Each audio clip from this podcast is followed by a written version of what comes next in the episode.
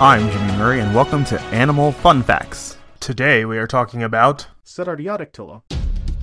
The even-toed ungulates Artiodactyla from the ancient Greek artios meaning even, and dactylos meaning finger.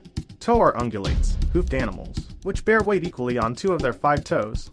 The third and fourth, the other three toes are either present, absent, vestigial, or pointing posteriorly. By contrast, odd-toed ungulates bear weight on an odd number of the five toes. Another difference between the two is that even-toed ungulates digest plant cellulose in one or more stomach chambers rather than in their intestine as the odd-toed ungulates do. The aquatic cetaceans evolved from even-toed ungulates, so some modern taxonomists combine the two under the name Cetartiodactyla divided by SI, Ta, Artio divided by. Others opt to include cetaceans in the already existing Artiodactyla. The roughly 270 land-based even-toed ungulate species include pigs, peccaries, hippopotamuses, antelopes, deer, giraffes, camels, llamas, alpacas, sheep, goats, and cattle. Many of these are of great dietary, economic, and cultural importance to humans.